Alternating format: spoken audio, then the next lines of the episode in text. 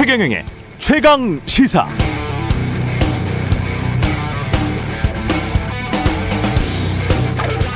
네, 아스트라제네카 백신과 혈전 인과 관계가 밝혀지지 않은 경우가 많아서 뭐라 단정짓기 어렵지만 계속 부정적인 보도가 나와서 사실 저도 좀 불안합니다.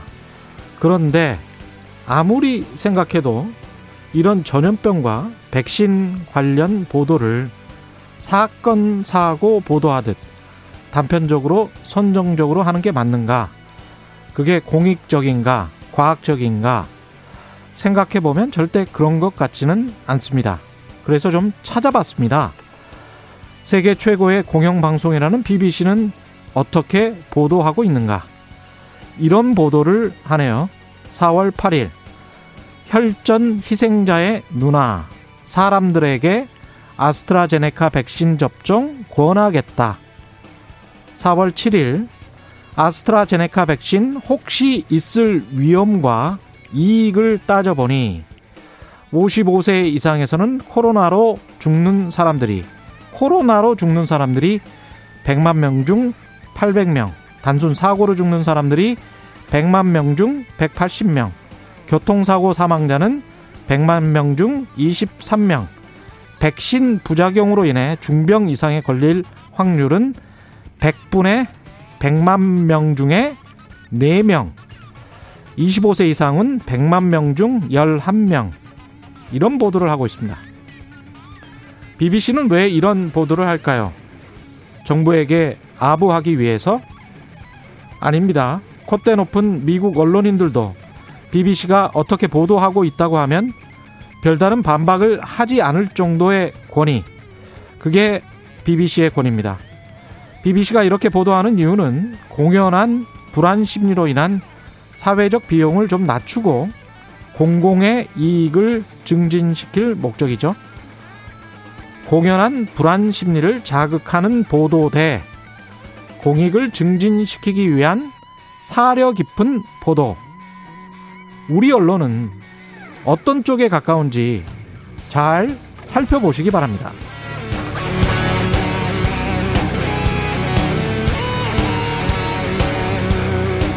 네, 안녕하십니까. 4월 23일 세상에 이익이 되는 방송 최경련의 최강 시사 출발합니다. 전 KBS 최경련 기자고요. 최경령의 최강 시사 유튜브에 검색하시면 실시간 방송 보실 수 있습니다. 문자 참여는 짧은 문자 50원, 긴 문자 100원이 드는 샵 9730 무료인 콩 어플에도 의견 보내 주시기 바랍니다. 오늘 1부에서는 국민의힘 태영호 의원 만나보고요. 2부에서는 더불어민주당 진성준 의원과 여당 부동산 정책 방향에 대한 이야기 나눠보겠습니다.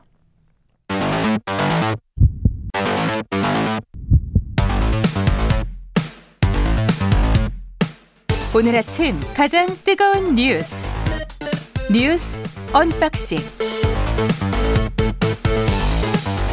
네 뉴스 언박싱 시작합니다. 민동기 기자 김민아 시사평론가 나있습니다. 안녕하십니까? 안녕하십니까? 예. 오늘은 백신부터 시작하지 않고 각국 정상의 기후 변화 회의 예 아주 중요한 뉴스죠. 예. 그 바이든 미국 대통령 주재로 40개국 정상이 참여한 화상 그 기후 정상 회의가 예. 이틀 일정으로 어제부터 이제 시작이 됐는데요. 음. 미국과 유럽 연합 등 주요국들이 기존 목표치를 크게 웃도는 온실가스 배출량 감축 목표를 제시했습니다. 예. 바이든 대통령만 하더라도요. 2030년까지 미국이 온실가스를 절반으로 줄이겠다 이렇게 얘기를 했고 그리고 2050년까지는 배출 제로 경제로 가는 경로 위에 놓을 것이다 이렇게 강조를 했습니다. 음. 그러니까 한마디로 기후 변화 대응에서도 미국이 글로벌 리더십을 되찾겠다. 예. 사실상 이렇게 선언을 한 것으로 풀이가 되고 있습니다. 그러니까 트럼프 대통령 때는 예.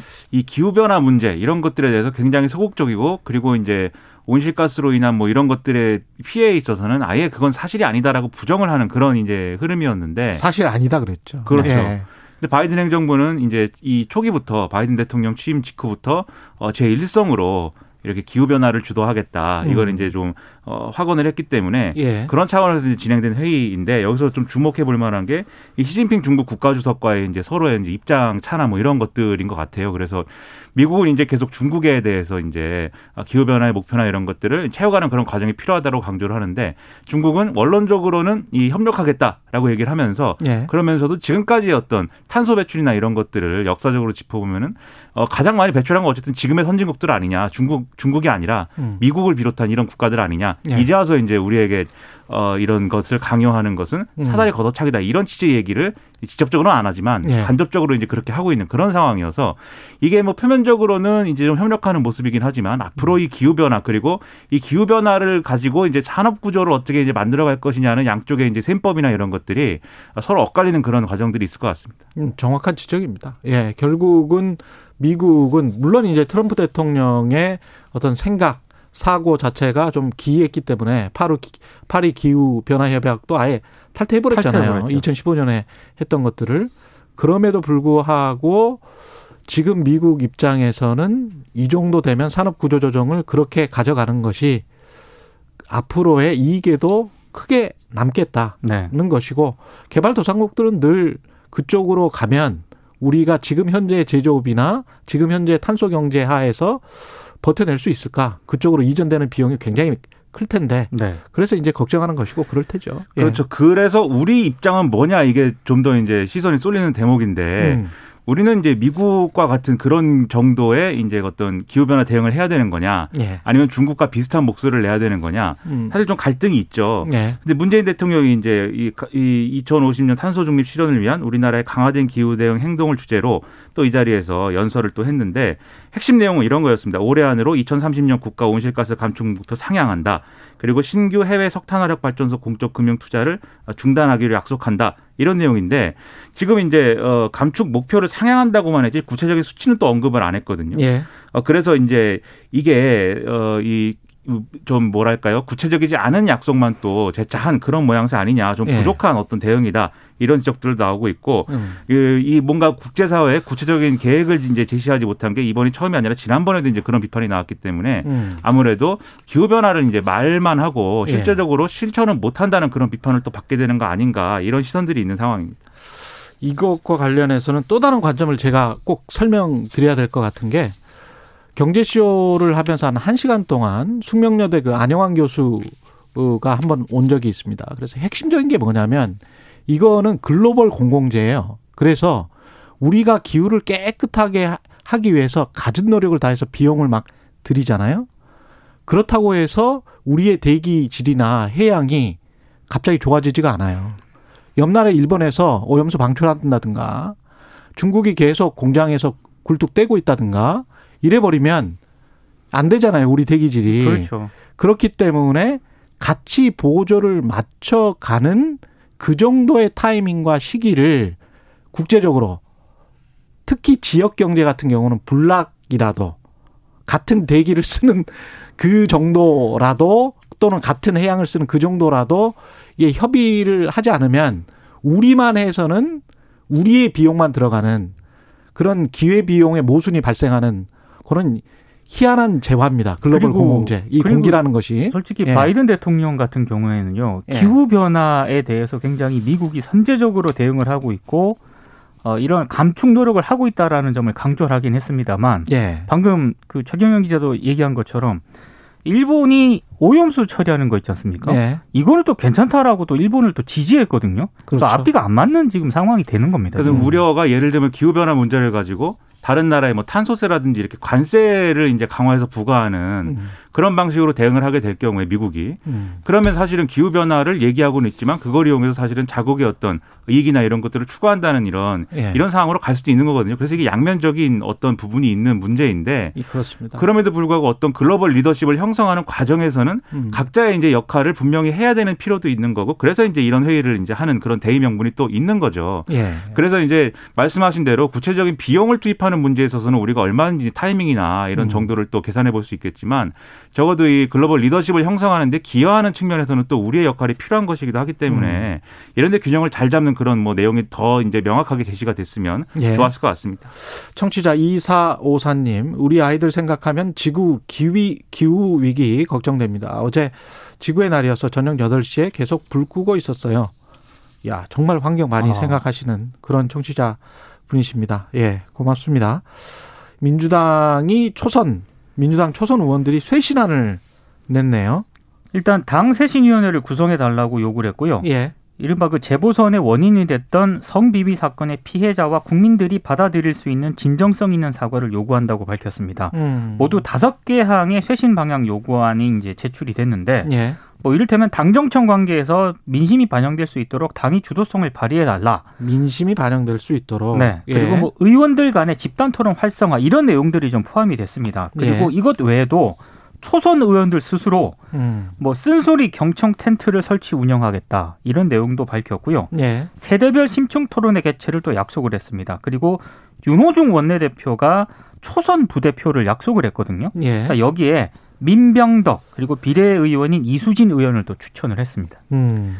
어떻게 보십니까? 네. 그건 좀 언론이 주목하는 것은 일단 재보궐선거 원인이 된 성비 사건에 대해서 진심으로 반성하고 국민과 피해자에게 사과한다 이런 입장을 네. 당 지도부도 국민과 피해자가 받아들일 수 있는 진정성 있는 사과로서 해야 된다 이제 이런 부분에 있어서 네. 초점을 맞추고 있어서 그런 합의를 이끌어낸 것은 이제 좀 뭐랄까 의미가 있다고 생각을 하는데 그 음. 외에 이제 이 더불어민주당이 왜 이렇게 됐는가에 대한 여러 가지 진단이나 또 그것을 위한 해법 같은 경우는 음. 사실 구, 이것도 이제 구체적이지는 않다. 다소 이제 좀 추상적인 수준에 머무르고 있거나 예. 그리고 그동안 좀 갈등이 첨예했던 부분은 얘기를 못 하고 있다라는 평가가 있거든요. 예를 들면 이제 지난번에도 논쟁이 된 조국 전 장관 문제에 대해서 당이 계속 이런 태도를 가져가는 게 맞느냐 이 문제하고 서울시장 부산시장 재보궐선거의 후보를 이런 방식으로 내는 게 맞았냐 여기에 대해서는 이제 명확한 해법이나 합의가 없는 그런 이제 쇄신안을 요구하고 있기 때문에 이 부분은 또 한계다 이렇게 이제 짚고 있는 상황입니다. 다만 이제 초선 의원들이 뭐 이렇게까지 하는 과정에 노력을 네. 한건 사실이고 또 첫 술에 이제 배부를 수는 없는 거니까 음. 그런 차원에서 바라봐야 될 필요도 있지만 어쨌든 좀 더 이제 좀 변화와 혁신이라는 부분을 이 여당이 분명하게 보여줘야 될 필요가 있는 때이기 때문에 예. 초선들의 이런 요구를 지도부가 그럼 어떻게 또 화답할 것이냐 예. 이걸 좀 주목해서 봐야 되겠죠. 지금 지도부가 일단 공석 상태이기 때문에 그러네요. 예, 예. 일단 한계가 있었다는 그런 지적도 있고요. 당 대표가 뽑히면 그렇죠. 또 계속 논의를 해 나가야 되겠습니다. 그래서 초선 예. 의원 모임 인 더민쪽 그 운영위원장이 고영인 의원이거든요. 예. 얘기를 좀 했습니다. 지키지도 못할 약속을 해서는 안 되고 어. 실질적인 변화가 필요한 만큼 신중한 논의가 필요해서 대표 의견을 내지 못했다 이렇게 얘기를 했는데 음. 아무래도 지도부가 뽑히고 나면은 조금 얘기가 좀 진행될 수도 있지 않을까 싶습니다. 근데 이 첨예한 논쟁이라는 건 네, 지키지 못할 약속으로부터 늘 시작을 하는 것 같아요. 그렇죠. 사라는 게 음. 과감해야 될 때도 있습니다. 예. 윤호중 더불어민주당 원내대표 신임 원내대표가 이제 현충원을 갔는데 보통 선연 선열들 국민들 이야기하는데 피해자님이요. 이게 방명록에 써, 써놓은 그러니까 내용이죠. 원내대표단 예. 의원들하고요. 이제 국립서울현충원을 참배를 했습니다. 예. 현충원 현충탑 앞에 무릎을 꿇기도 했는데 예. 방금 말씀하신 것처럼 방명록에 예. 선현들이시여 국민들이시여 피해자님이여 진심으로 사과드립니다. 민심을 받들어 민생을 살피겠습니다. 이렇게 썼거든요. 여기서 피해자님이 누구냐? 아, 보궐선거 발생 이유가 됐던 그 이른바 그 피해자들을 언급을 했다. 이게 예. 당 관계자가 이렇게 얘기를 한 거거든요. 예. 근데 왜 현충원에서 이런 방명록에서 그는 이렇게 썼느냐 이걸 두고 이제 논란이 좀 제기가 됐고요. 예. 어, 가장 핵심적인 거는 피해자 측이 강하게 반발을 하고 있다는 겁니다. 예. 특히 이제 오고돈 전 부산시장 성추행 사건 피해자 같은 경우에는 음. 부산 성폭력 상담소를 통해서 자신은 현충원에 안장된 순국 선열이 아니다. 너무 모욕적이다. 이렇게 입장을 전했거든요. 그래서 좀 진정성에 의심이 든다 이렇게 또 좀 비판이 좀 제기가 되고 있습니다. 그러니까 이게 본인 입장에서는 나름대로 뭐 사과를 해야겠다라는 생각을 하고 한 행동일 수 있어요. 그런데 현충원이라는 장소가 왜 장소가 왜며 왜 피해자가 뭐 순국선언이 아니지 않습니까? 기본적으로 피해자라고 해서 뭐 사망하면 현충원에 묻히는 게 아니잖아요. 그 그런 이제 왜 현충원에서 이걸 하고 있는가 이런 문제가 있고 방명록에 왜 순국선열과 국민과 같이 열거를 하고 있는가 그러니까 이게 의문이죠 다. 정말로 마음에서 정말 이거 사과를 해야겠다는 마음으로 이제 하는 사과인가 아니면 사과하는 모습을 보여야겠기에 그런 모습을 언론에 노출하고 싶어서 하는 사과인가 후자에 더 가깝게 보일 수밖에 없고 혹시 모르겠습니다. 윤호중 이제 원내대표 무슨 말씀하실지 모르겠지만 가령 예, 윤호중 의원의 보좌관이 여기다가 윤호중 님이시여 이렇게 썼다고 생각을 해보세요. 혼날 겁니다 아마. 저는 뭐 왜 이렇게 했는지 이해가 잘 안 됩니다. 아니 그 홍보라는 차원에서도 정말 바보 같은 짓을 한 것 같은데 제가 보기에는 시간도 그렇고 장소도 그렇고 왜 현충원에서 이러죠? 근데 윤호중 원내대표가 해명을 예. 했거든요. 예. 현충원이 사과를 하기에 적당한 곳이라는 생각이 들어서 방문을 했다. 이렇게 해명을 했습니다. 아, 이건 저는 이해가 잘 안 가는데요. 네. 어, 지나치게 정치에 빠져 있는 거 아닌가 그런 생각을 합니다. 이거는 어, 상식적이지 않은 것 같아요. 그러니까 직접 예. 찾아가서 사과하는 방법도 있지 않냐 기자들이 물었습니다. 예. 그러니까 여기에 대해서는 신원이 밝혀질 수 있기 때문에 예. 그분들을 찾아가는 것은 적절하지 않다. 또 이렇게 음. 해명을 하기도 했는데 어찌됐든 아니 그러면 몰래 찾아가면 되잖아요. 예. 그러니까 뭔가를 드러내기 위해서 뭔가를 하지 말고 진심이라면 그냥 몰래 하시면 되잖아요. 그러니까 이게 예?